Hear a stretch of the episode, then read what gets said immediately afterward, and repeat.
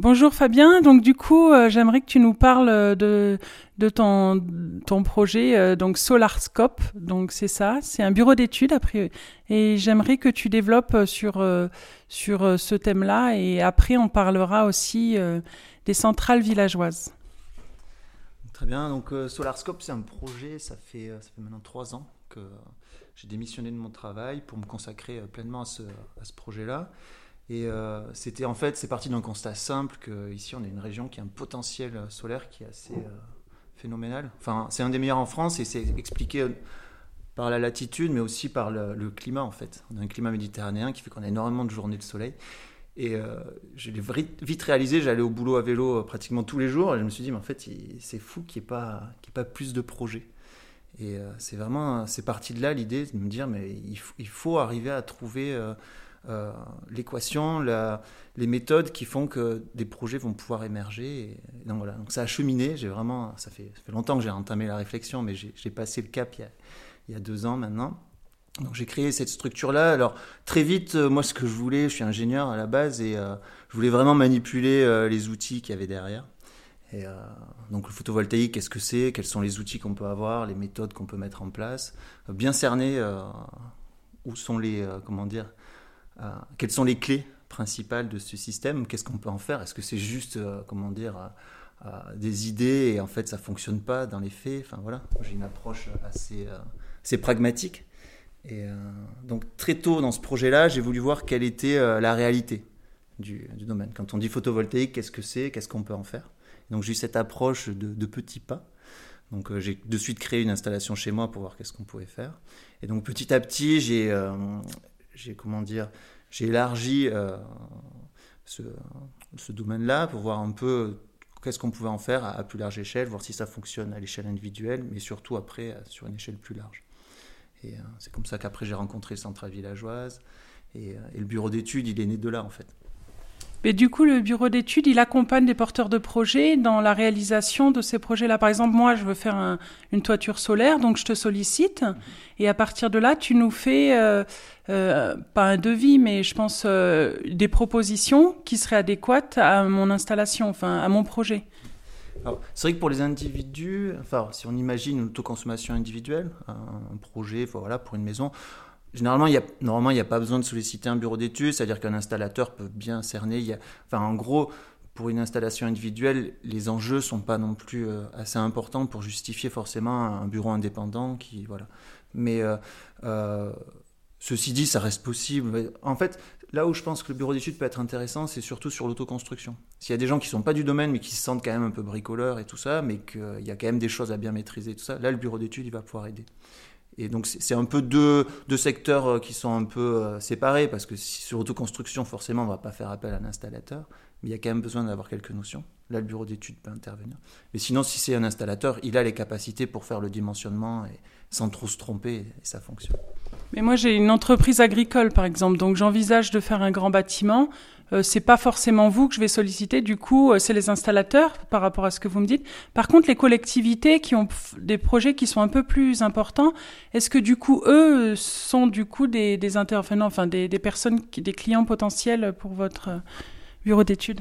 Oui, pleinement. En fait, c'est des histoires d'échelle. Euh, en fait, dès que les enjeux euh, financiers vont être plus larges, parce qu'en fait, l'autoconsommation, et on va y venir, c'est assez complexe. parce qu'on parle vraiment de l'énergie et qu'est-ce qu'on en fait? Il n'y a, pas, a pas juste le souci de produire, et après on s'occupe pas de ce que ça devient. Dans l'autoconsommation, ce qui est vraiment important, c'est euh, de faire, une, comment dire, d'équilibrer en fait une production et des besoins. Et c'est assez fin. Et il y a plein de. Je discuterai parce que moi j'ai un retour d'expérience de pratiquement deux années là sur mon installation. Et euh, du coup, je vois très bien où, quels sont, comment dire, euh, les besoins qu'on peut euh, fournir avec des panneaux solaires et ceux qu'on peut pas faire. Et on peut pas tout faire. Sinon, on est un site isolé. Et là, les gens qui sont en site isolé, comprennent très bien ce que je veux dire. Parce que c'est très compliqué quand on est en site isolé. Donc voilà. Et si effectivement on revient à, comment dire, le le secteur principal pour les bureaux d'études dans cette problématique-là, effectivement, ça va être une échelle plus large, donc une collectivité, typiquement. Euh, je travaille avec la commune de Saint-Martin-les-Eaux, qui fait partie de l'agglomération de, de Rianne, je crois, c'est la même agglomération.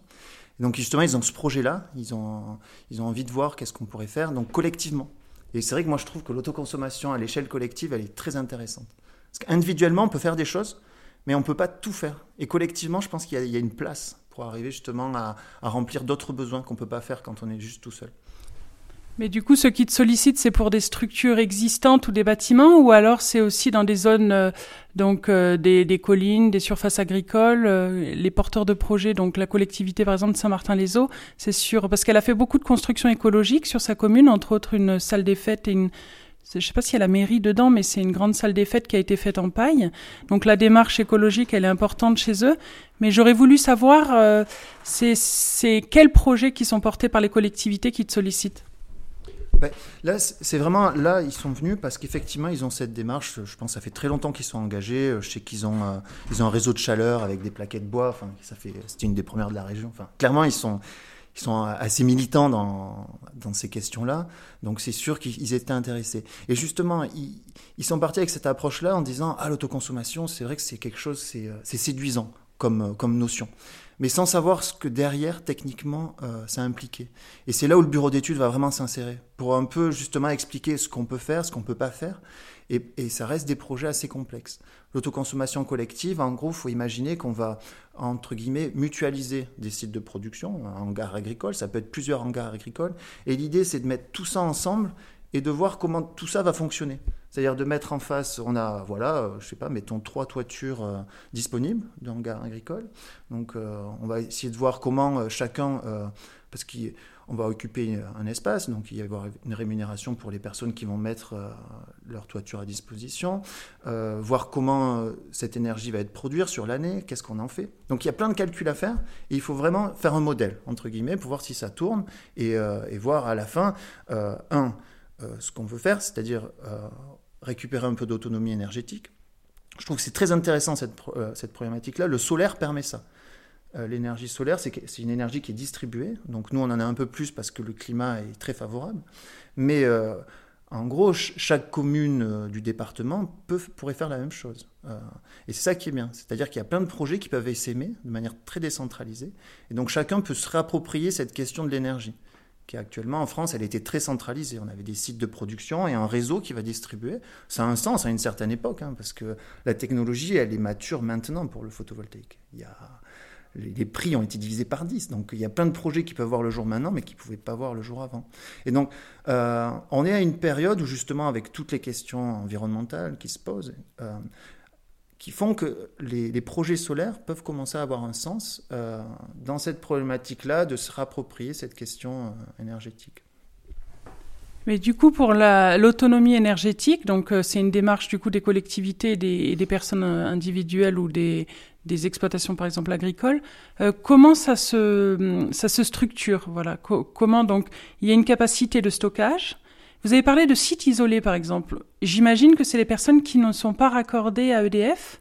Je ne suis pas sûre, mais je pensais ça.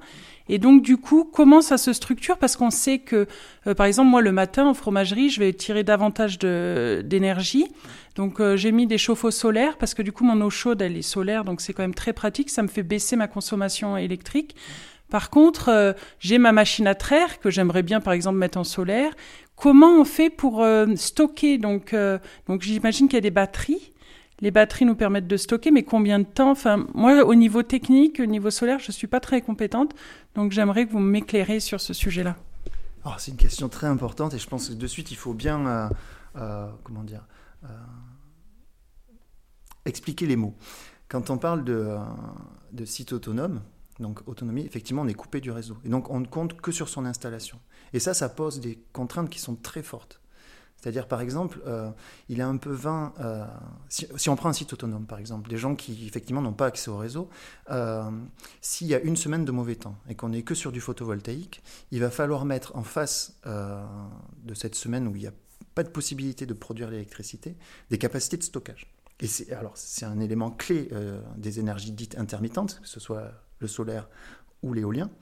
Des, on ne choisit pas quand cette énergie va être produite. Donc il faut euh, associer, et c'est vrai qu'il faudrait toujours dire pour le solaire et pour l'éolien, il faut mettre des capacités effectivement de, gestion de cette énergie-là. Parce que en fait souvent euh, on va avoir euh, une production importante quand on n'en a pas besoin. si on prend une maison et les gens qui travaillent à l'extérieur de leur maison, à midi, ils sont pas chez eux.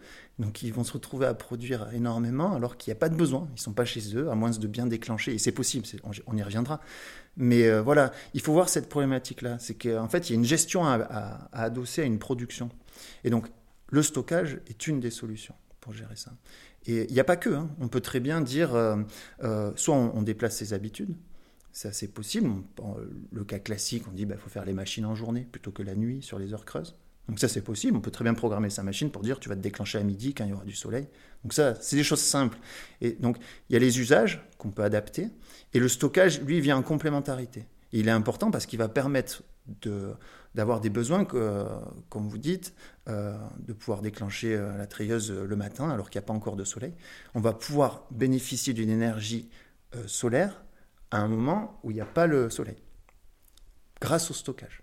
Donc c'est un élément qui est très important et qui est soumis à actuellement, comment dire, beaucoup de gens disent qu'il y a un problème avec justement avec le stockage parce que c'est encore une nouvelle euh, comment dire un nouvel équipement donc qui nécessite des ressources et c'est vrai les panneaux solaires aussi. Donc c'est une équation qui est très complexe. Mais euh, en même temps si on prend l'énergie euh, on sort en fait de pratiquement deux siècles où on était on a basé tous nos usages sur des énergies non renouvelables donc les énergies fossiles qui en fait nous ont donné accès à comment dire à une énergie quasiment illimitée, euh, où on se souciait peu en fait de. Elle avait un coût certes, mais qui était minime par rapport à tout ce que ça pouvait nous apporter. Donc c'est la voiture hein, qui, euh, comment dire, qui est le principal, euh, comment dire, besoin qu'on a qu'on a rempli avec les énergies fossiles. C'est elle le symbole entre guillemets de, de, ce que nous permettent de faire les énergies fossiles. Il y a aussi l'énergie nucléaire. Moi, moi, mon gros souci avec l'énergie nucléaire et les, enfin, les centrales nucléaires, c'est les déchets. Qu'est-ce qu'on fait demain? On sait que c'est des bombes à retardement et c'est une grande inquiétude pour nos enfants et même pour nous. On a vu ce qui s'est passé à Tchernobyl. voilà, aujourd'hui, c'est une grande inquiétude. Donc le solaire, je pense que c'est peut-être une solution, mais comme vous l'avez dit, les batteries, elles sont faites, je crois, c'est du lithium ou je sais plus c'est quel élément qui est euh, qui est quand même euh, une des ressources non renouvelables et euh, qui est puisée dans des pays qui c'est aussi un problème environnemental. Voilà. Donc, quel est votre point de vue par rapport à ça? Parce qu'en fait, toutes les énergies en soi, elles ont des, elles ont des qualités et des défauts, comme toute chose d'ailleurs. Mais, mais après, là, vous dites que c'est beaucoup moins cher, par exemple, d'installer du photovoltaïque sur les toitures et tout ça. Par contre, le prix d'achat, il a diminué, il me semble. Donc, pour arriver à une rentabilité à un moment donné, comment ça se passe? C'est 10 ans? Je ne sais pas. Alors c'est très complexe parce que si effectivement le, prix du, euh, des panneaux photovoltaïques, donc il faut être précis, a effectivement été divisé pratiquement par 10 en l'espace de 10 ans. Donc la courbe est assez impressionnante quand on la voit. Donc maintenant, effectivement, on a une sorte de plateau. Hein. On ne divise pas encore autant qu'il y a 10 ans. Et euh, donc effectivement, maintenant on trouve des panneaux. Enfin, un panneau, ça coûte presque 100 euros, quoi. Un panneau classique de 300 watts. Donc c'est vrai que les, coûts, c'est plus un coût en fait. Maintenant, ce qui va coûter, c'est presque les supports, euh, ça va être les câbles. Enfin, c'est assez fou en fait. C'est quand on prend euh, un devis sur sur une installation photovoltaïque, en fait, il y a les panneaux d'un côté, mais c'est pas que en fait. C'est loin d'être. C'est une partie, c'est presque un tiers en fait. Après, il va y avoir tout l'équipement, les vis, les boulons. Enfin, c'est assez fou. Euh, il y a l'onduleur aussi, qui est donc ça c'est l'électronique, c'est plus comme un ordinateur, donc c'est pareil, hein, c'est toujours la même chose. Toute l'électronique a été sous-traitée en Chine, donc pareil, ça posait le problème. Enfin, on n'a plus. Euh, Enfin, c'est vrai que quand on va dans le détail euh, des alternatives qu'on a pour euh, justement, euh, donc si c'est pas le nucléaire ou si c'est pas les énergies fossiles, on, est assez vite coincé en fait. Et il y, a plein de, leviers en fait sur lesquels on peut jouer parce qu'effectivement, il n'y a pas que juste produire et consommer, il y a aussi réduire. Ça, c'est un des grands facteurs qu'on, comment dire. alors, on entend ces discours-là et tout ça, mais dans les faits, je vois peu de gens justement renoncer à utiliser leur voiture, à se dire, ah ben non aujourd'hui il fait un peu froid, euh, je ne vais pas prendre le vélo. Enfin, le nombre de personnes qui vont se poser cette question-là, déjà, je pense que c'est une infime partie de gens. Et parce que voilà, on a ce confort-là, on y était habitué, et euh, ça, a un coût dérisoire. C'est ça qu'il faut réaliser, c'est que l'énergie, donc on dit des coûts du photovoltaïque, mais l'énergie en général, elle est, il y a plein d'énergies différentes. Je trouve que ça a un coût qui est très bas par rapport au service rendu, entre guillemets.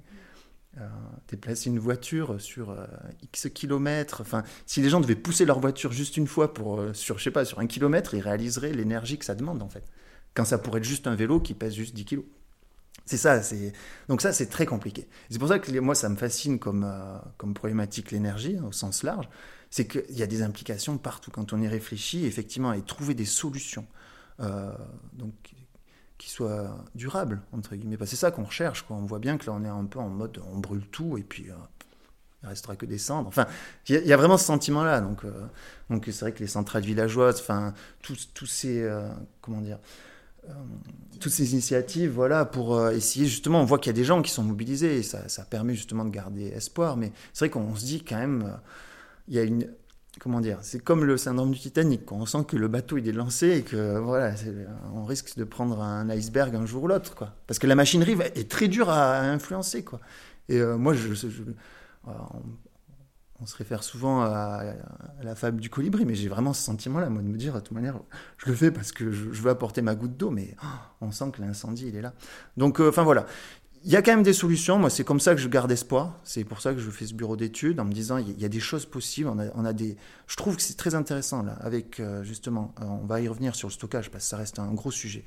Euh, parce qu'encore une fois, je pense que le solaire et l'éolien, il faut absolument lui mettre des capacités, une certaine capacité de stockage. Parce que sinon, bah voilà, ou alors ça veut dire, bah oui, tout le monde tout le monde travaille quand il fait beau, ou tout le monde travaille quand il y a du, enfin voilà, ce serait possible dans une dans un monde où on n'exige pas tout le temps, enfin voilà, d'être euh, avant. Si on regarde euh, les gens pour le, les moulins avant, quand il y avait les moissons, ils attendaient qu'il y ait du vent pour faire la farine ils étaient contraints par la nature. Ils ne pouvaient pas choisir de dire, ils n'avaient pas les batteries, à fortiori à l'époque. Donc, euh, euh, c'est vrai que sur l'hydraulique, c'était un peu plus simple. Ils avaient des barrages, ils arrivaient à mieux à réguler. Mais si c'était des moulins avant, ils attendaient qu'il y ait du vent pour, euh, faire la farine. Donc, on a perdu cette habitude-là maintenant parce que voilà, on a une énergie, je vous dis, encore qui est, très abondante. Et, je pense qu'on, si ça venait à, comment dire, à se raréfier, s'il devait y avoir des contraintes sur n'importe quel type d'énergie, je pense que ce serait très dur pour beaucoup de monde de réaliser en fait à, quel point on est, interdépendant en fait de toute cette chaîne là. Mais c'est intéressant là ce que vous dites par rapport au moulin avant. Moi, ça me pose une question. On a un moulin juste à côté, on a un moulin qui était donc hydraulique puisqu'il y avait une réserve d'eau, sachant qu'il y a un dérèglement climatique qui engendre du coup des, des changements au niveau environnemental. Euh, là, aujourd'hui, le Largue, par exemple, il n'y a, a, plus l'écoulement qu'il y avait précédemment. Donc, est-ce qu'il aurait la possibilité aujourd'hui, le monsieur qui avait le moulin à l'époque, Lucien de l'Estique, de faire euh, fonctionner son moulin? Donc ça, c'était pour euh, par rapport à ce que vous disiez par rapport à l'énergie, par rapport à nos consommations, on s'est on s'est en fait euh, habitué à un confort qui est quand même excessif, il faut se le dire, parce que si tout le monde vivait comme nous, les Européens et même euh, les Occidentaux dans leur généralité, ce serait inquiétant et on n'aurait pas les ressources pour y arriver. Le pétrole, on sait que ça va à un moment donné s'arrêter, donc euh, si on n'a pas d'alternative, il va falloir se remettre au, ou au vélo ou à pied. Ou... Nous, on a envisagé, par exemple, tous les marchés à moins de 20 km. On est en agriculture biologique, donc du coup, on est déjà dans une démarche, pas d'autarcie, mais d'être un peu plus autonome. Mais on a une inquiétude quand même, c'est que bon, tout à moins de 20 km, à cheval, on peut y aller. Sauf que moi, je sais pas conduire des chevaux. Il faudrait que je me forme pour ça. Enfin, euh, d'y aller à pied avec, euh, avec tous les fromages à vendre, ce serait compliqué. Que les gens viennent sur les fermes, il va falloir effectivement effectuer des déplacements et tout ça. Euh, il faut tout remettre en question, mais après, je suis tout à fait d'accord avec vous. Il faut revoir aussi nos consommations et les diminuer. Mais c'est pas évident. En, euh, d'y penser, c'est effectivement, on se dit, il y a des possibilités, mais après, par exemple, nous, on était à la traite à la main pendant six ans, à la fin, on avait des tendinites. Il y a quand même un confort qui est fait par la machinerie, par le tracteur, entre autres aussi, qui fait que du coup, tout individu s'est habitué à ce confort, comme la machine à laver, de relaver nos draps euh, dans les lavoirs et tout. Franchement, c'est galère, quoi. Bon, après, ils ont trouvé des alternatives, ils mettent des vélos. Je suis allée dans une communauté où ils avaient, ils avaient pas d'électricité, ils avaient un vélo en pédalé pour euh, nettoyer. Mais ça repose en question, enfin ouais, voilà, la question de tout, toutes nos interdépendances avec les énergies qui nous environnent. Et c'est complexe. Hein. Après, euh, j'aimerais que vous parliez aussi de la combinaison donc de l'énergie. Donc, euh, si on peut pas tout stocker, on peut redistribuer ce qu'on produit, redistribuer sur le réseau et après. Euh, du coup, prendre du réseau, par exemple, quand moi je fais la traite la nuit, parce que le matin, en hiver, il démarre tard, Là, peut-être vous pouvez m'expliquer aussi comment fonctionne ce, système-là. Et le, réseau est vraiment important. Alors, il a deux, effets qui sont totalement euh, 10 juin.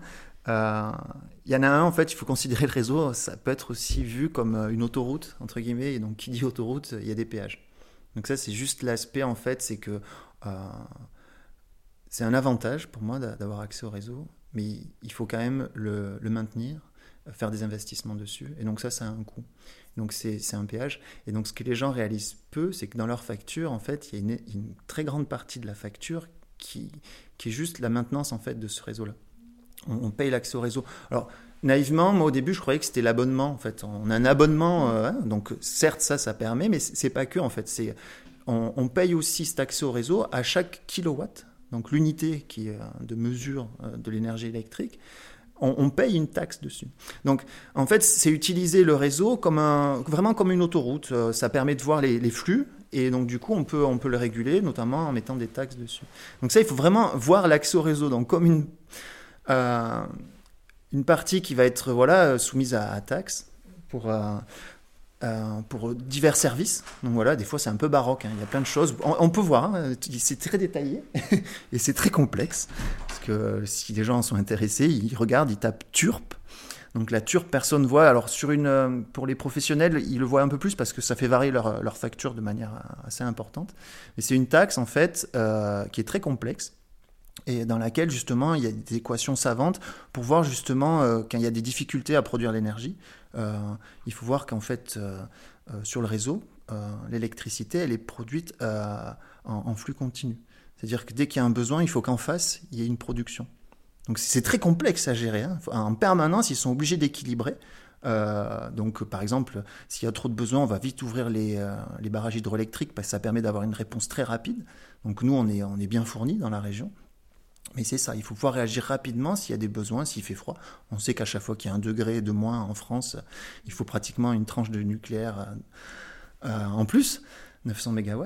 Donc euh, voilà, donc il y a cet équilibre-là. Donc c'est c'est un outil très complexe, mais très important aussi, parce que ça nous permet effectivement d'avoir quelque chose d'assez stable en France. Hein. Bon, il y a des coupures qui arrivent, des conditions très difficiles, ça arrive qu'il y ait des lignes qui tombent et tout ça, mais on a il faut reconnaître que comparé à d'autres pays, euh, notre réseau est assez stable. C'est-à-dire qu'en général, euh, on ne se pose pas la question quand on rentre chez soi le soir de dire est-ce que le frigo a décongelé ou autre? Voilà. Donc pour moi, c'est une chance quand même. Il faut, il faut en tirer parti. Mais en même temps, on peut, on peut, euh, on peut vraiment, avec le photovoltaïque, on peut vraiment pratiquement s'effacer.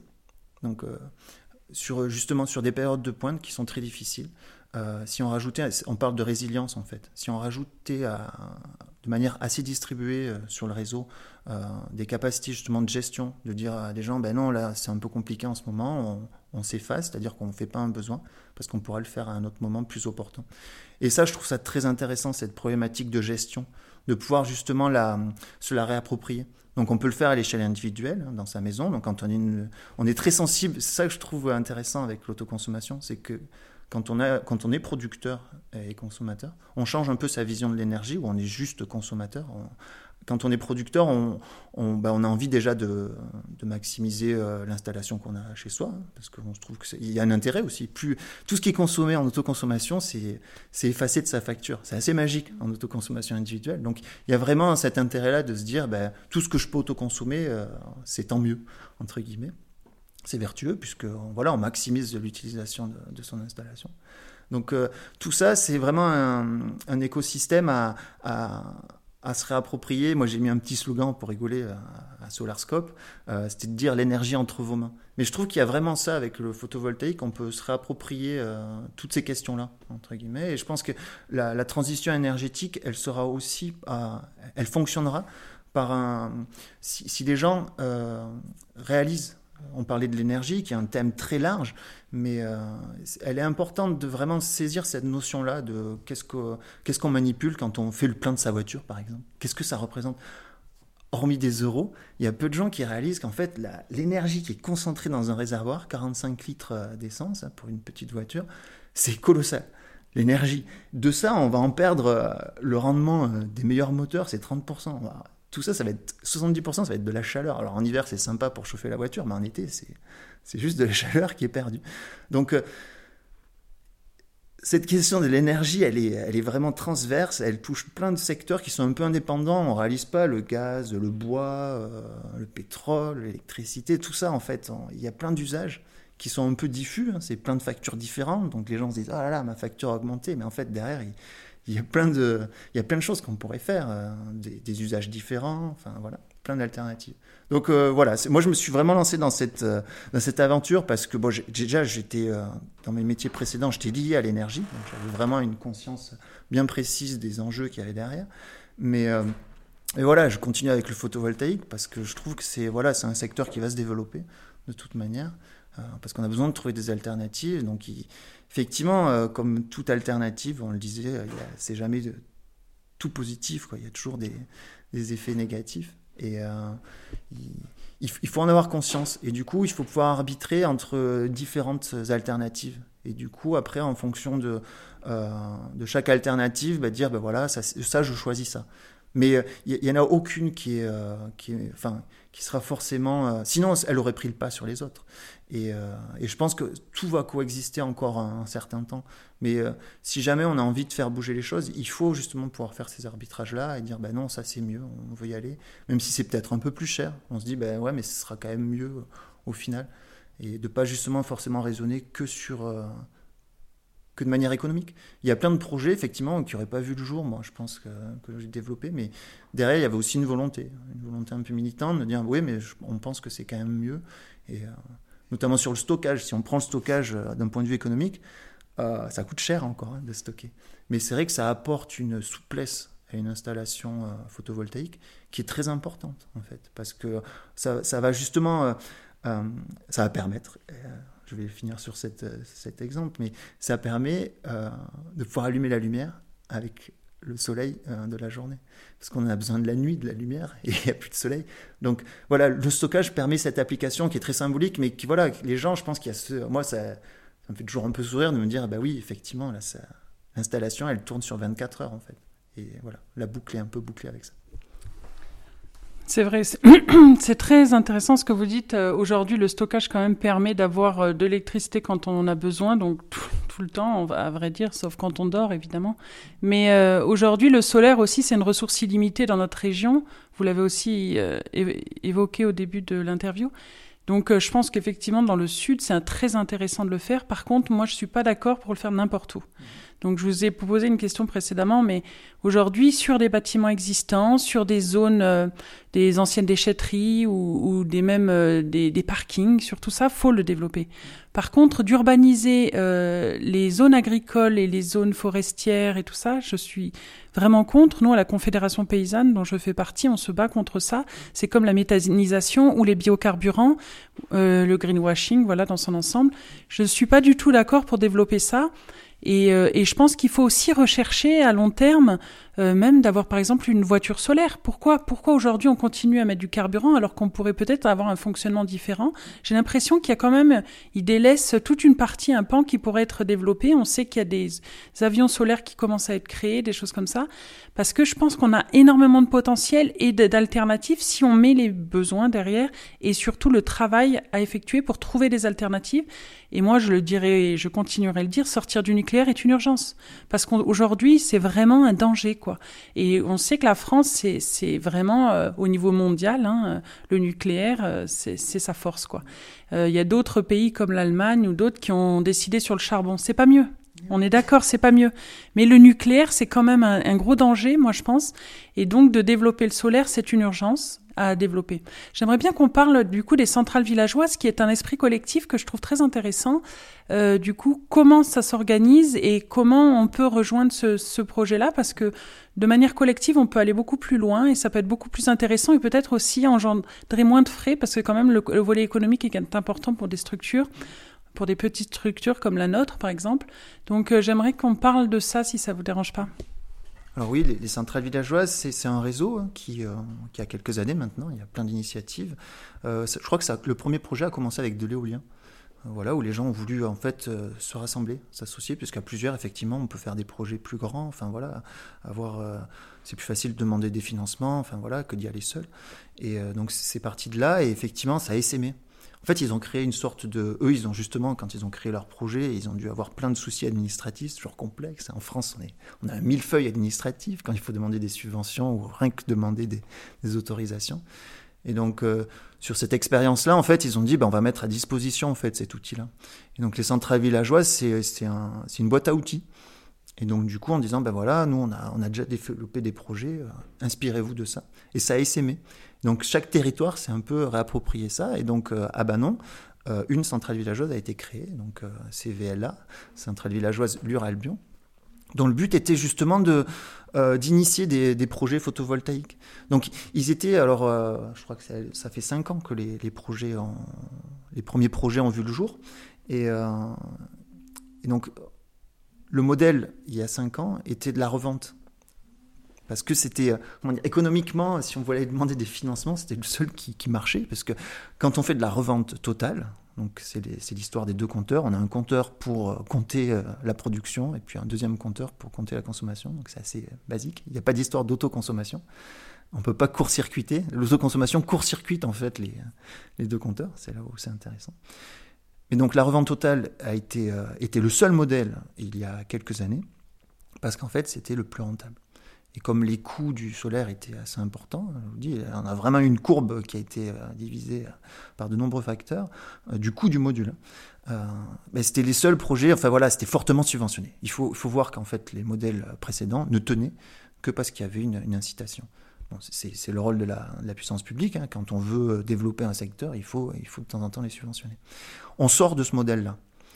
Et, et, du coup, c'est intéressant. C'est pour ça que l'autoconsommation arrive maintenant c'est que maintenant on est presque incité à dire bah non, euh, stop, ne faisais pas sortir la production de ma maison, je préfère l'autoconsommer, il y a un intérêt euh, financier, parce que en fait, euh, comme ça annule le kilowatt qui est sur ma facture, c'est autant d'argent qui est économisé. Donc on est sur ces modèles-là économiques. qui commencent à fonctionner. Donc, au sein des centrales villageoises, on a plein de réflexions. Ça qui est intéressant sur ce collectif, c'est que donc on avait un modèle, mais là actuellement, on cherche justement à voir s'il y a d'autres modèles. Euh, l'autoconsommation collective en est un, mais pas que.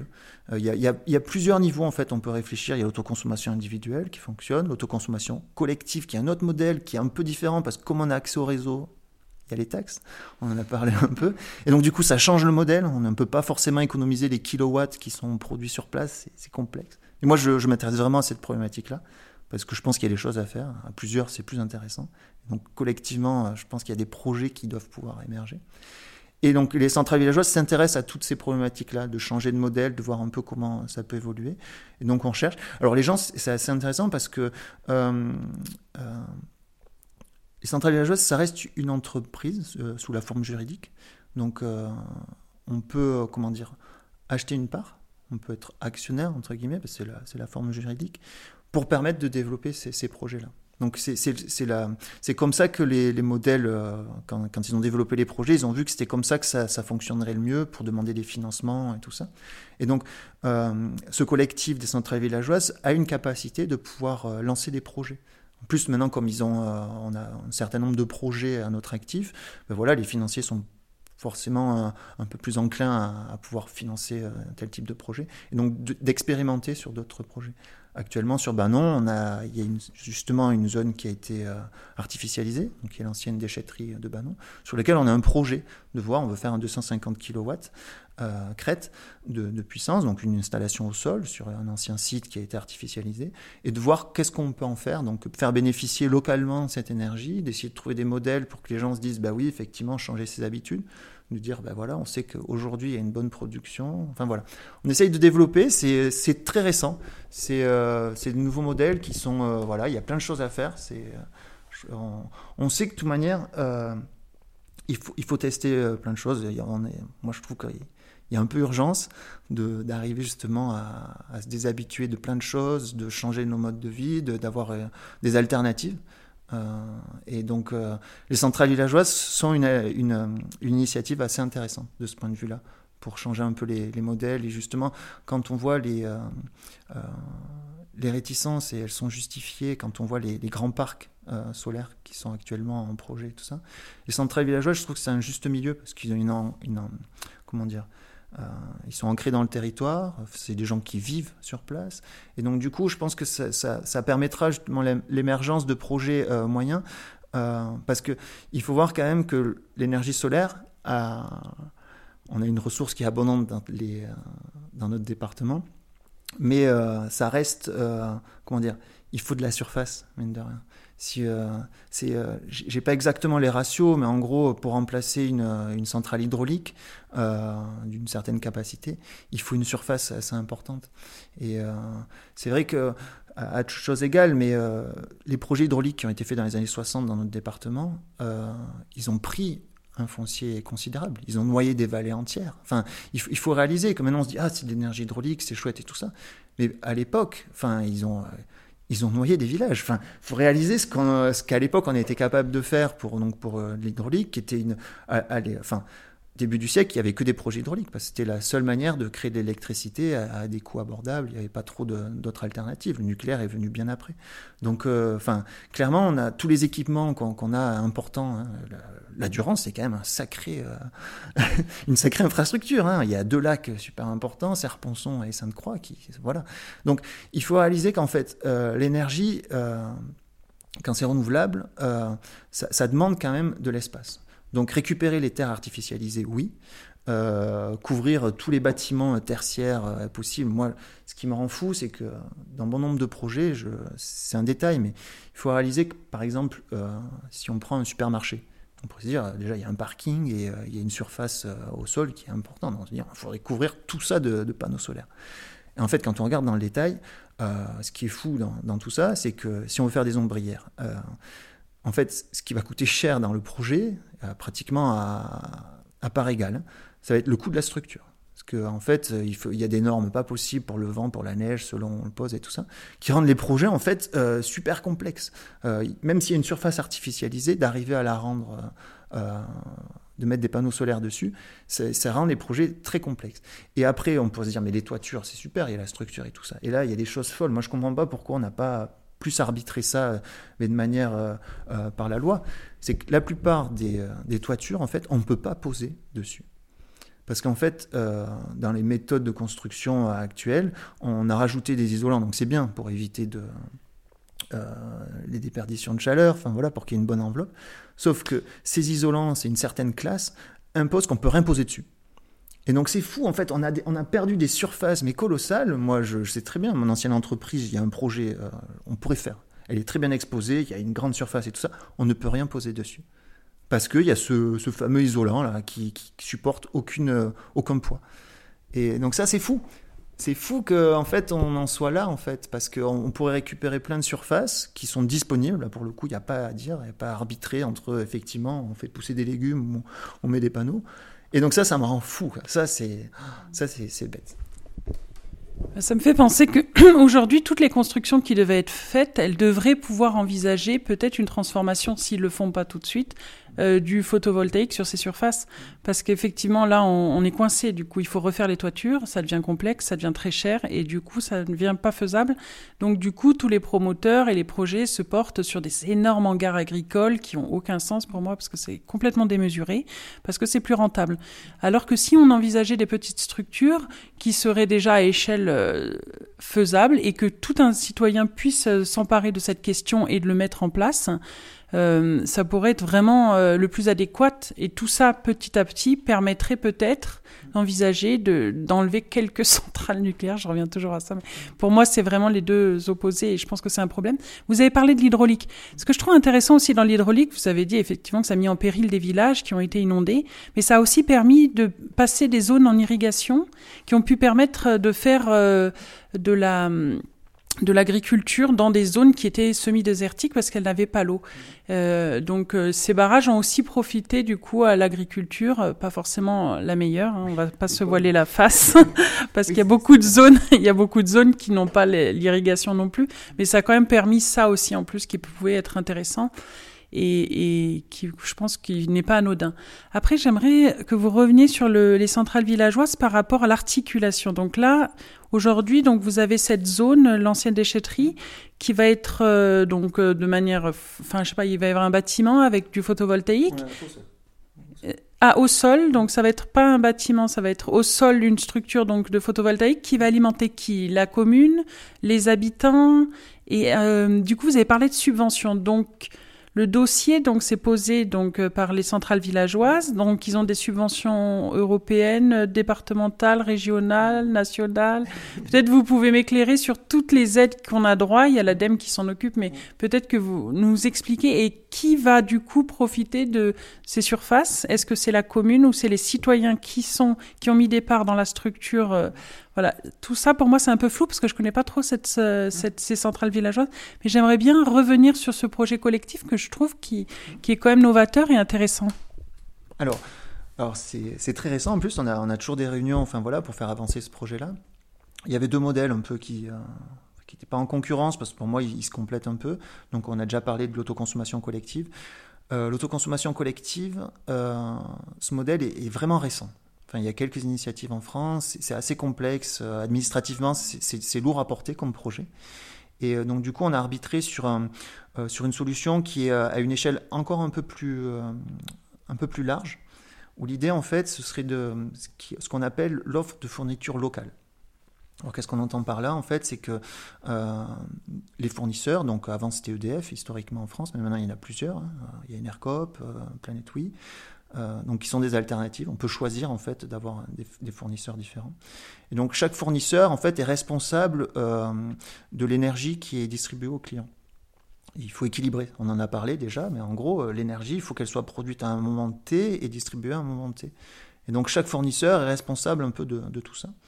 Et donc dans l'offre de fourniture locale, c'est de dire ça en fait, c'est de dire que il va y avoir, on va rajouter des capacités de production localement et de dire euh, on va inciter les, euh, usagers, donc euh, les clients, à utiliser cette énergie à, un moment T. L'autoconsommation collective le fait de manière automatique. Donc il y a un dispositif, c'est pour ça que c'est un peu plus lourd, c'est qu'il y a un dispositif automatique qui est lié au fameux compteur Linky, mais qui peut être utilisé de manière positive, où en fait le compteur Linky va être capable de dire quand on va consommer euh, son énergie, et du coup, en face, dire, ben oui, elle a été produite effectivement à ce moment-là, et du coup, de l'annuler sur la facture. Donc je trouve ce principe-là euh, technique est résolu, parce qu'en fait, il, certifie, Enedis est capable de dire, ben voilà, effectivement, vous avez consommé euh, votre énergie à un instant T, on peut, on peut la soustraire. Donc sur le principe, la théorie, c'est chouette. Sauf que c'est, je vous dis, administrativement, moi je cherche clairement à développer ce genre de, de solution, mais ça reste très complexe. Et donc l'offre de fourniture locale se situe à un niveau un peu au-dessus, où ça simplifie un peu administrativement, parce que c'est le fournisseur en fait qui va, qui va plus s'occuper de ça. Donc concrètement pour ce projet-là, les centrales villageoises vont euh, financer le développement de, de cette centrale au sol. Donc on a des devis. Enfin, au sol, quand même, on arrive à atteindre sur des 250 kg euh, on arrive à atteindre des coûts qui sont relativement bas parce qu'on mutualise, entre guillemets, on fait une seule installation. Et clairement, il faudrait qu'on regarde le bilan, mais nous, au Central Villageoise, on a fait pour l'instant des, on a équipé des toitures, donc ce qui est super, c'est des surfaces qui sont, voilà, qui sont, qui sont disponibles et qui, qui empiètent pas sur d'autres terres. Et euh, mais clairement, chaque projet individuel coûte beaucoup plus cher que si c'est un seul projet qui est fait. Voilà, on peut imaginer un grand hangar ou, enfin voilà, la, mutualisation est très importante dans le, dans le, photovoltaïque parce que ça rend, voilà, ça rend les projets euh, euh, plus, plus, intéressants d'un point de vue du coût de l'électricité in fine. Donc là, les centrales villageoises, leur rôle, c'est ça, c'est de développer ce, ce site-là sur l'ancienne déchetterie de, de Bannon. Et, et donc, une fois que cette centrale est raccordée au réseau, elle va produire, et donc euh, le fournisseur va racheter l'intégralité, donc à un tarif garanti sur 20 ans. Et donc ce qui est intéressant derrière ça, c'est qu'en en fait, on va pouvoir garantir un prix de l'énergie, parce qu'en gros, nous, l'intérêt, c'est juste de rembourser la centrale. Et donc justement, on, même, on envisage même de faire des chantiers participatifs pour que les gens se réapproprient justement cet outil enfin, que ce soit pédagogique, que les gens comprennent justement d'où vient l'énergie, qu'est-ce qu'il faut mettre en place pour avoir la lumière chez soi. Enfin, moi, je trouve ça très intéressant. Il y a plein de questions sous-jacentes à, ce projet-là. Et euh, donc l'idée, c'est ça, c'est de, in fine, en fait, de stabiliser. On sait que l'énergie, elle va augmenter, on voit, hein, ça, ça, augmente toujours, c'est comme la baguette. on voit jamais le prix. Si, ça peut baisser, c'est pas vrai à la pompe, des fois l'énergie baisse. Mais en gros, on sait que pour l'électricité, notamment on parlait du nucléaire, mais on sait qu'il va y avoir des coûts qui vont, qui vont devoir être euh, reportés sur les factures euh, ou, des nouvelles taxes. Enfin voilà, il y, a plein de choses qui peuvent faire que notre facture d'électricité va augmenter. Par contre, là, on, se réapproprie un outil parce que comme c'est développé, on sait les coûts et donc on, pourra dire, on sait sur le long terme, sur 20 ans, on, passera un contrat sur ce, champ de photovoltaïque, de dire voilà, on sait que sur 20 ans, euh, on, aura, on aura un prix de l'électricité qui sera stable. Du coup, d'en faire bénéficier les usagers. Euh, donc c'est ça qui est voilà, c'est ça qui est en plan. Et euh, L'offre de fourniture locale, elle est bien parce que elle, offre quand même un territoire assez large. L'autoconsommation collective, donc ça, ça évolue aussi beaucoup, mais elle est contrainte un territoire qui est un peu plus restreint. Alors après, c'est un principe qui n'est pas bête non plus. Hein. Euh, l'autoconsommation collective, elle est contrainte parce qu'ils disent justement, ben non, nous ce qu'on veut, c'est qu'effectivement, euh, euh, l'électricité, elle ne se promène pas sur des kilomètres et des kilomètres. Donc il y a un vrai sens derrière. Mais ça reste une contrainte parce que du coup, on ne peut pas mettre beaucoup d'usagers non plus dans cette boucle-là. C'est quelque chose qui est très, comment dire, qui est localisé. Euh, l'autoconsommation collective. Mais ça peut avoir un sens sur un village, sur une, un quartier. Moi, je trouve ça très intéressant de dire on développe par quartier et puis on maille. Voilà, on, s'occupe. Et euh, donc voilà. Mais donc il y a plusieurs approches. Clairement, au central villageoise, c'est assez ouvert. On, essaye de voilà de tester d'autres modèles. On, sait que la revente, en fait, c'est un modèle qui, qui arrive à son terme parce que les, les prix ont chuté. Donc euh, l'État est pas bête. D'ailleurs, ça a été dénoncé. Il y a des contrats qui ont été passés il y a 10 ans, qui rachetaient l'électricité quatre fois le prix. Euh, donc on voit que ça peut coincer au bout d'un moment, parce qu'en fait, qu'est-ce qui se passe euh, L'argent de l'État, c'est le nôtre aussi, euh, indirectement. Donc bah, en fait, on se retrouve à financer des projets qui, qui, ont été, qui sont très coûteux et qui, enfin, voilà, qui, qui au final ne, fournissent pas le, le service qu'on attend, puisque c'est l'électricité qui revient assez cher. Donc euh, c'est assez complexe ces modèles-là euh, subventionnés, c'est important pour initier, mais c'est vrai qu'à un moment donné il faut sortir et être confronté un peu à la réalité. Le projet de Banon euh, vise ça, c'est-à-dire que c'est presque quelque chose qui pourrait être, auto-fonctionner en fait, euh, s'auto-financer parce que voilà le modèle fait qu'on serait sorti de toute subvention. Euh, la question a été posée. Euh, on, ne vise pas justement de demander de subvention. On veut presque y aller en direct en disant voilà on sait que ça va coûter tant et, d'assumer en fait ce projet-là. Après ça peut être toujours intéressant de d'avoir des subventions, mais ce serait plus une prise de participation. On peut imaginer qu'il y a des acteurs, ça pourrait être le parc, ça pourrait être la collectivité de Banon, qui va investir certaines parts, c'est-à-dire euh, dire, bah, je sais pas, on va mettre, je sais pas, 10%, 5%, et du coup, on sera, on sera aussi client de cette, cette centrale-là. Donc c'est vraiment ça l'approche, c'est de dire, voilà, il, y a des intérêts locaux qui, voilà, qui vont se dire ben, c'est intéressant comme démarche et donc on pourra investir euh, en direct dans, dans cette structure-là et, euh, voilà et de, et de, faire que d'autres projets pourront, pourront émerger derrière. non voilà, c'est le, les projets qu'on a sur, euh, sur, sur Banon et et c'est intéressant parce que voilà, les débats, c'est rigolo autour de la table, il y a, plein d'avis euh, différents, enfin voilà, et euh, c'est intéressant de mettre tout ça, tout ça en débat. Mais euh, moi, je comprends pas trop comment ça fonctionne ces histoires de prix. Vous l'avez évoqué au début là, donc il y a une part c'est l'abonnement, une part il y a des codes. Enfin, parce que moi, par exemple, je suis passée chez Enercop. Mhm. Euh, j'ai l'impression que ma facture a vraiment augmenté alors que j'ai, je suis plus résiliente puisque j'ai mis des, des du photovoltaïque, enfin des chauffe-eau solaires, c'est pas la même chose, euh, pour avoir moins de, de, consommation. Et là, vous me dites que du coup, les centrales villageoises, en fait, ils vont avoir un prix fixe qu'ils peuvent définir à long terme. Je, en fait, je suis un peu noyée par rapport à ça. Je comprends pas pourquoi chacun met en fait le prix qu'il veut, chaque opérateur, alors que c'est quand même une, énergie qu'on a tous. Euh, je comprends pas pourquoi c'est pas plafonné ça, parce qu'à un moment donné, on, on sait plus ce qu'on paye, euh, si c'est notre énergie, si c'est les abonnements, si c'est. Il y a une multitude de choses. Après, bon, par rapport à Linky, moi, entre nous, je suis contre Linky. Je pense que c'est du fichage en plus. On est déjà fiché partout. Euh, aujourd'hui, ils peuvent revendre nos données, euh, ils peuvent en profiter aussi. Donc moi, j'ai entre nous mis, j'ai interdit qu'ils utilisent en fait mon mon boîtier en bas et qu'ils mettent un, boîtier linké. Je leur ai demandé, en recommandé qu'ils le fassent pas. Et ils l'ont respecté, donc c'est bien. Merci pour. J'ai eu de la chance à ce niveau-là. Il y a eu aussi des incendies qui ont été engendrés par les compteurs. Donc moi, on a eu une position même à la mairie quand j'étais adjointe euh, par rapport à soi, ça, sortir de Linky et surtout ne pas l'imposer, quoi, comme ils veulent le faire. Il faudrait que les gens soient libres là-dessus. Et après, il y a donc, voilà, j'aimerais que vous m'éclairez par rapport euh, au volet financier, comment c'est structuré. Et après, euh, du coup, là, c'est que des gens qui prennent des parts, du coup, qui peuvent c'est là-dessus que j'ai pas eu vraiment de précision, enfin où j'ai pas compris, excusez-moi, par rapport à ça. Donc le système de part, donc celui qui va pouvoir utiliser ces centrales que vous, allez mettre à Banon, c'est des gens qui ont des parts ou pas. Donc si une collectivité met des parts, elle pourrait, euh, par exemple, sa mairie tourner au solaire. enfin, ce que je comprends. Et après, il y a tout le volet que j'ai trouvé très intéressant que vous avez abordé, que aujourd'hui, au niveau technique, ça serait bien qu'on s'empare de ce problème-là et qu'il y ait des formations. Est-ce que vous, votre structure le permet de faire des formations à, des personnes qui sont novices en la matière pour qu'elles puissent être plus autonomes et installer ces structures sans avoir d'intervenants extérieurs, ce qui pourrait aussi euh, être euh, plus envisageable au niveau du financement? Après, par rapport au rachat de l'électricité, c'est vrai que du coup, il y a des hangars qui ont été construits et tout ça. Est-ce que ça a été bloqué sur 10 ans, 20 ans, ou c'est de manière illimitée Ils vont avoir un rachat de l'électricité qui va être énorme? Enfin, là-dessus, non plus, je ne sais pas. Je, vous pose des questions, du coup. Alors, juste, oui, pour revenir sur, euh, sur les centrales villageoises. Euh, donc, l'offre de fourniture locale, en fait, comment ça va fonctionner? Donc, il y a un volet euh, financement. Il faut développer cette centrale, donc il va falloir trouver de l'argent. Donc euh, ce sera soit un prêt, enfin voilà, la centrale villageoise de l'Uralbion peut demander des prêts, enfin voilà.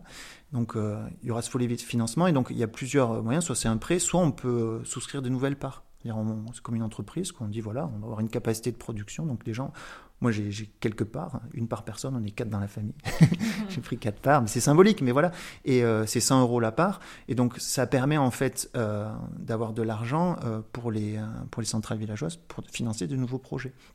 In fine, on peut imaginer que sur le très long terme, une fois que tous les projets ont été rentabilisés, c'est-à-dire qu'on a remboursé les prêts et tout ça, il y aura, il y aura des revenus qui vont être créés. Donc le fait d'avoir des parts, en fait, ça peut être distribué donc aux actionnaires ou on réinvestit. Au central villageois, on réinvestit tout. Enfin, on cherche pas, on cherche pas à faire de l'argent. Enfin voilà, parce que souvent c'est symbolique. Alors il, y, a des, euh, je crois que chaque commune du, euh, du parc a quelque part. Enfin, il y, a, une idée comme ça. Voilà, parce que c'est local, c'est territorial. Mais en gros, c'est assez ouvert. Chacun peut, voilà, si est intéressé par la démarche, peut investir. Euh, donc ça, c'est juste sur le volet pour créer la, la centrale. Et après, avec ce que je disais, l'offre de fourniture locale en fait, euh, on pourra choisir un, fournisseur, donc celui qui va racheter euh, principalement, mais on pourra en choisir plusieurs. Mais en gros, euh, l'électricité qui va être produite à la centrale de Banon va être vendue à un fournisseur d'électricité, donc qui est responsable d'équilibre, qui lui doit justement répartir cette, production-là. Et donc, si on choisit ce fournisseur-là, lui sera capable de dire ben voilà, votre électricité est venue de la centrale. Et du coup pourra jouer en fait pour dire effectivement, ben, vu que vous avez bien consommé l'électricité de cette centrale, euh, on pourra vous faire un tarif, on pourra imaginer euh, heure creuse ça peut être ça en fait. On pourra, hein. on pourra faire un distinguo en dire ben voilà l'heure pleine c'est vraiment quand c'est tendu, enfin voilà quand le, quand tout le monde veut de l'électricité. Enfin on pourra, on pourra réinverser un peu le, euh, ces histoires de heures creuses où en fait ben, c'était la nuit qu'on mettait son chauffe-eau parce que c'est là où il y avait les heures creuses. Ça avait un sens parce qu'en fait l'idée c'était ça, c'est de décaler des besoins pour éviter que tout explose en même temps quand il y a des besoins. Donc avec euh, le photovoltaïque, eh ben, en fait, les heures creuses, c'est plus à midi. Donc il faudrait, faudrait voir ça. Donc voilà, l'idée c'était de simplifier un peu le, modèle pour euh, enfin, à tester. Moi, c'est vrai que je n'étais pas forcément plus sur cette, parce que moi j'ai cette approche assez technique, j'aime bien voir où vont les, les, flux. Enfin voilà, je trouvais ça intéressant de garder ce, niveau-là. Mais voilà, c'est une alternative, il, faut, il faut trouver des nouveaux modèles. Euh, voilà, qui fonctionnent, qui fonctionneront. Il faut, faut, essayer. Donc voilà. Et donc sur Banon, on va, on va tenter ça de voir euh, comment ça s'articule. Euh, et, on verra bien où ça nous mène. Sur le deuxième volet de la deuxième question, euh, oui, moi je, milite clairement pour la pédagogie. Je pense. Alors, je sais que si, je sais que maintenant c'est dans les programmes scolaires, enfin, les problématiques du changement climatique, de l'effet de serre. Enfin, moi, je me souviens même à l'école, on, commençait à en parler de l'effet de serre, même si ça remonte. enfin, voilà. Mais, je pense que maintenant, les, jeunes ont quand même cette conscience un peu plus qu'utiliser. Ils sentent en fait qu'on va leur livrer quelque chose qui ne sera pas forcément sympathique. Euh, donc euh, voilà. Et donc clairement, sur l'énergie, moi je pense qu'il y a beaucoup de choses à, expliquer, à démystifier, à, recontextualiser. Enfin clairement, comme l'énergie c'est plein de formes différentes. Euh, je veux dire, euh, même quand on se nourrit, en fait, le but c'est de fournir de l'énergie à notre corps. Hein. Donc, euh, on ingurgite des aliments, c'est pour voilà, c'est pour pouvoir se déplacer, c'est de l'énergie. Enfin, c'est ça en fait. Elle est partout, elle est à tous les niveaux. Et, donc, c'est important en fait de, de, tout remettre et de voir qu'il faut pas la gaspiller. En fait, c'est précieux et parce qu'en fait, le fait de la gaspiller, enfin, d'avoir des usages un peu immodérés, enfin, je veux dire, avoir un logement qui n'est pas bien isolé, c'est quand même stupide de, enfin, de chauffer un logement pour que ça chauffe l'extérieur. On n'y arrivera pas, de toute manière, à réchauffer l'extérieur. On peut pas gagner. Donc, enfin, mais c'est quand même bête, du coup, de, euh, l'énergie, elle est précieuse, quoi. Et, euh, et surtout quand elle est électrique, parce que quand elle est électrique, on peut en faire plein d'usages. En fait, c'est le, c'est le vecteur d'énergie, l'électricité, qui permet de faire le plus de choses. Et des choses qui peuvent être assez importantes. On imagine que recharger son téléphone, c'est, important parce que ça permet de faire plein de choses. Et on peut pas le faire autrement. On peut pas brûler du bois pour recharger son téléphone. Donc, euh, l'électricité, elle a plein d'usages. Maintenant, moi, je suis intéressé par la mobilité électrique parce que ça permet effectivement d'enlever un des problèmes euh, de, des énergies fossiles, puisque c'est quand même le transport, c'est un des, des, gros secteurs justement émetteurs de, gaz à effet de serre. Et donc c'est vrai que la mobilité électrique, mais c'est pareil. Enfin, l'idée c'est pas de dire euh, euh, aux gens, ben voilà, on vous donne une voiture électrique, du coup, parce qu'on parle que de ça pour les voitures électriques, combien fait de kilomètres? En fait, il faudrait dire aux gens, mais non, mais arrêtez de vous déplacer, d'aller si loin pour euh, aucune raison.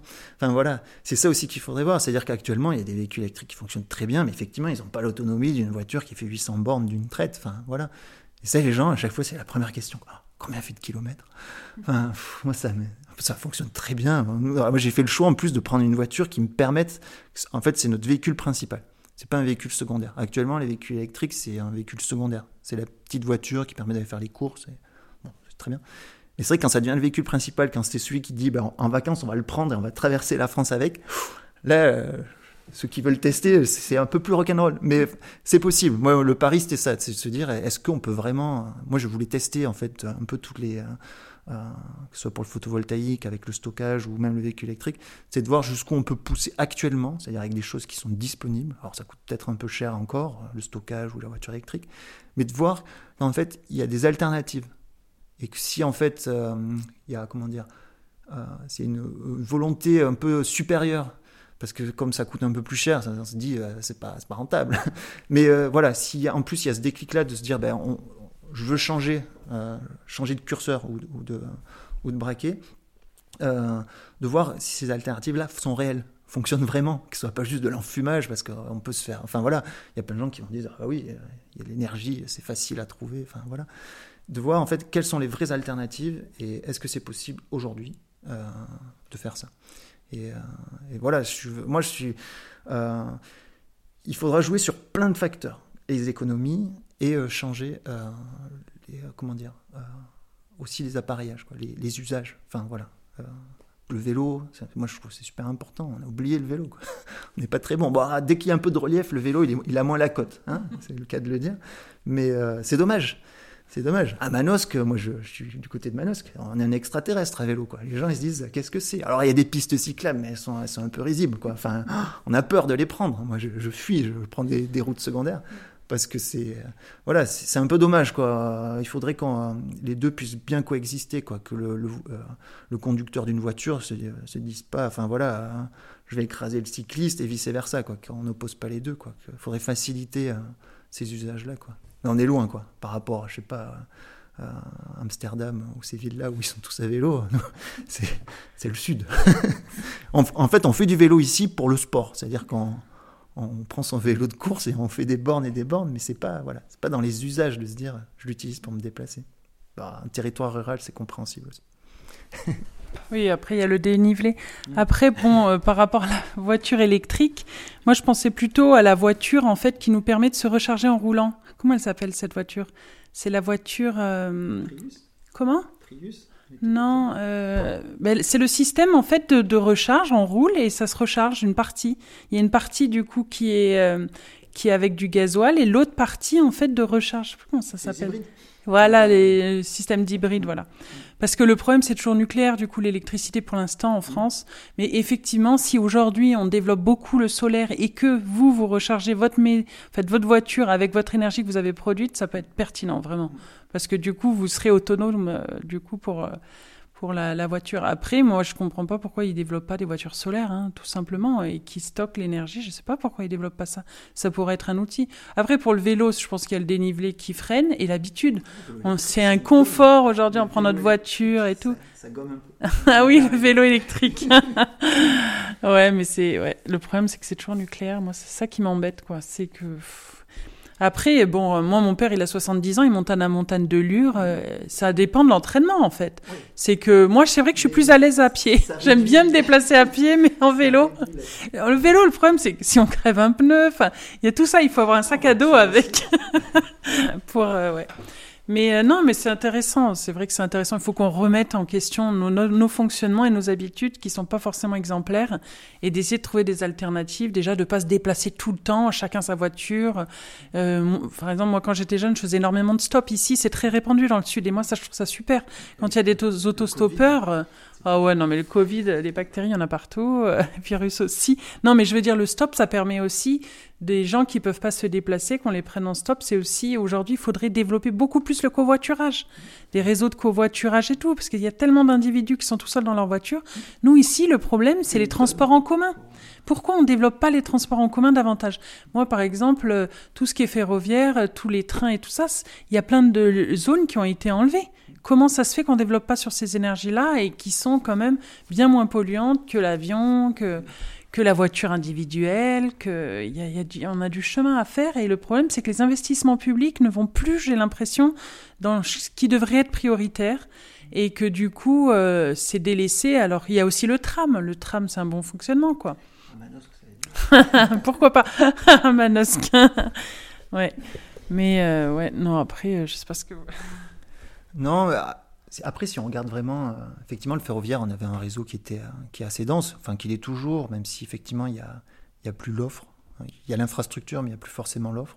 Ils ont supprimé les trains de nuit, ils vont les remettre. Enfin, voilà. Moi, j'aimais bien le train de nuit. c'est pas mal de se réveiller le matin euh, et d'avoir traversé la France, je trouve. Le concept assez, assez intéressant.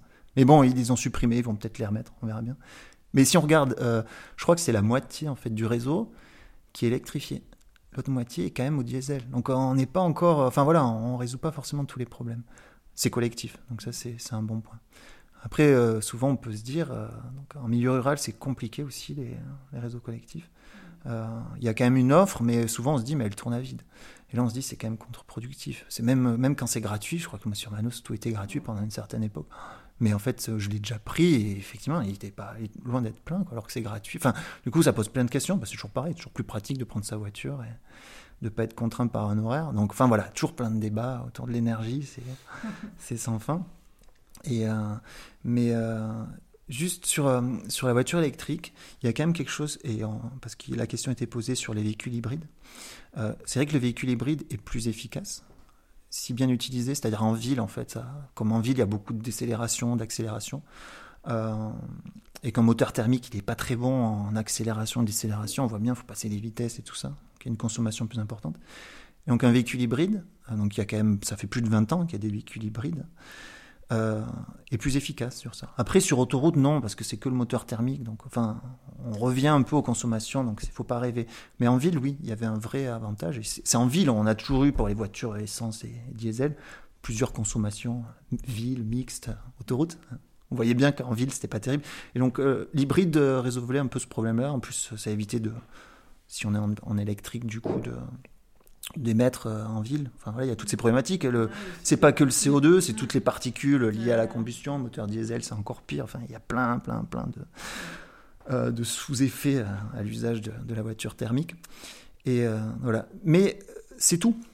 Euh, l'énergie en fait qui est récupérée au freinage, euh, elle a quand même été fournie à la base par le moteur thermique. C'est le fait d'avoir accéléré avec le moteur thermique qui permet de... Donc il n'y a pas de magie en fait derrière. Et c'est ça qui est terrible, c'est que les vendeurs de voitures qui ont toujours des arguments assez chocs, euh, peuvent faire croire qu'il y a de l'énergie magique qui sort de quelque part. Non, euh, elle vient du réservoir. C'est juste que le véhicule est plus efficient, ce qui est bien, parce qu'on disait euh, dans la conversation qu'un moteur thermique, il plafonne à 30%. Et alors avec l'hybride, on permet d'améliorer un peu ça. Mais on reste quand même... Voilà. La voiture électrique, c'est ça qu'il faut réaliser, c'est que là, c'est très efficace. Le moteur électrique, il est connu depuis plus d'un siècle, hein, il marche très bien. Euh, c'est quelque chose qui est assez robuste en plus. Et beaucoup moins de maintenance que sur un véhicule thermique, on le sait, on passe souvent au garage sur un véhicule thermique. Surtout avec les, voitures récentes, on a l'impression d'y être tout le temps, on ne sait pas pourquoi.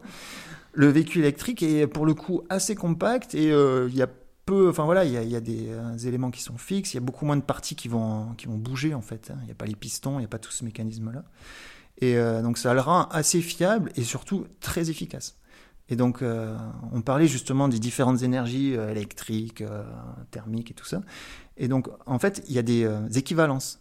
C'est-à-dire que moi, sur un véhicule électrique, on est beaucoup plus sensible à combien il consomme.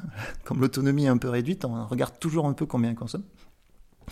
Et eh bien, à toute chose égale, en fait, donc la voiture que j'ai, donc qui est électrique, consomme et c'est une voiture qui est quand même performante. Enfin voilà, c'est un bon véhicule qui, qui accélère bien. Enfin voilà eh ben, elle consomme 1 litre 4 au 100 km. Donc en fait, ce qui met à, genoux n'importe quelle autre voiture euh, thermique euh, disponible sur le marché. Donc en fait, on est, on est vraiment sur quelque chose qui est... Euh, vous devez la recharger quand même électriquement?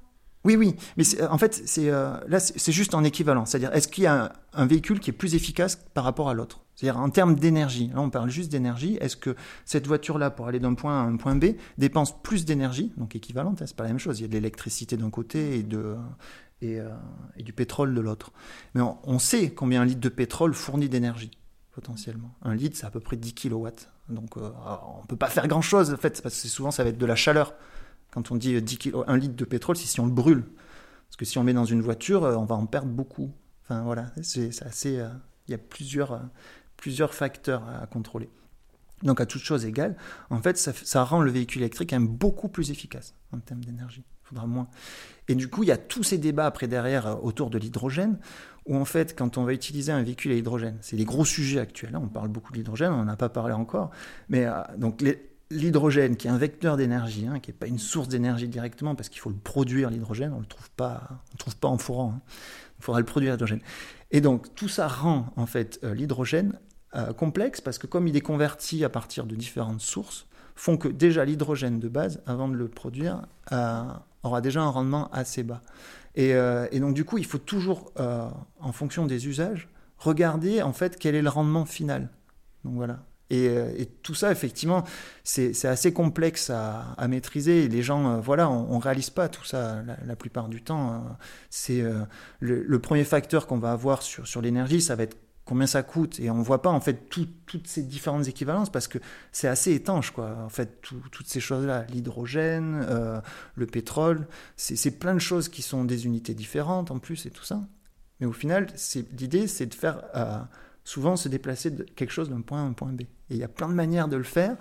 Et, euh, je trouve qu'on devrait être beaucoup plus, euh, justement, sensible à, à toutes ces différents. Donc c'est sûr que l'éducation, enfin euh, la pédagogie, c'est pour ça que voilà, je suis venu aussi à en parler parce que moi je m'intéresse beaucoup à ces problématiques-là et d'essayer un peu voilà de, guider les gens. Internet est une source fabuleuse d'informations. Le problème c'est qu'il y a beaucoup de choses sur Internet. On peut trouver tout et voilà tout et son contraire. Euh, il y a beaucoup de gens qui vont dire ben voilà j'ai trouvé la pierre philosophale. Enfin voilà, on peut croire ces discours-là s'ils sont bien construits. Donc c'est très dur d'avoir un, un, discours pragmatique. Sauf que quand même l'énergie c'est euh, ça reste euh, basé sur des principes physiques qu'on peut difficilement contester. Euh, aller d'un point A à un point B, c'est-à-dire euh, transporter une voiture qui fait généralement une tonne d'un point A à un point B, on peut mettre ce qu'on veut, on peut brûler du bois, de l'hydrogène et tout ça. À la fin, il faut de l'énergie pour, pour déplacer cette, cette masse-là d'une tonne. Il y a des manières plus ou moins efficaces de le faire. Et c'est ça qui est intéressant. Et les arbitrages devraient être faits là-dessus. On devrait inciter. Si, voilà, on devrait inciter fortement si on parle de réduction, euh, de réduction des émissions de gaz à effet de serre aussi. Enfin voilà, toutes ces choses-là, on devrait pouvoir arbitrer pour dire ça, c'est le c'est la méthode qu'il faut qu'il. Il n'y en aura pas qu'une, il y en aura plusieurs. Mais c'est ces questions-là qu'il faudrait vraiment euh, et dire ça, non, on ne peut plus le faire. Mais bon, ça reste un grand combat. Ben, merci beaucoup Fabien, euh, c'était un plaisir de vous avoir au micro. Ben, merci à vous, merci pour,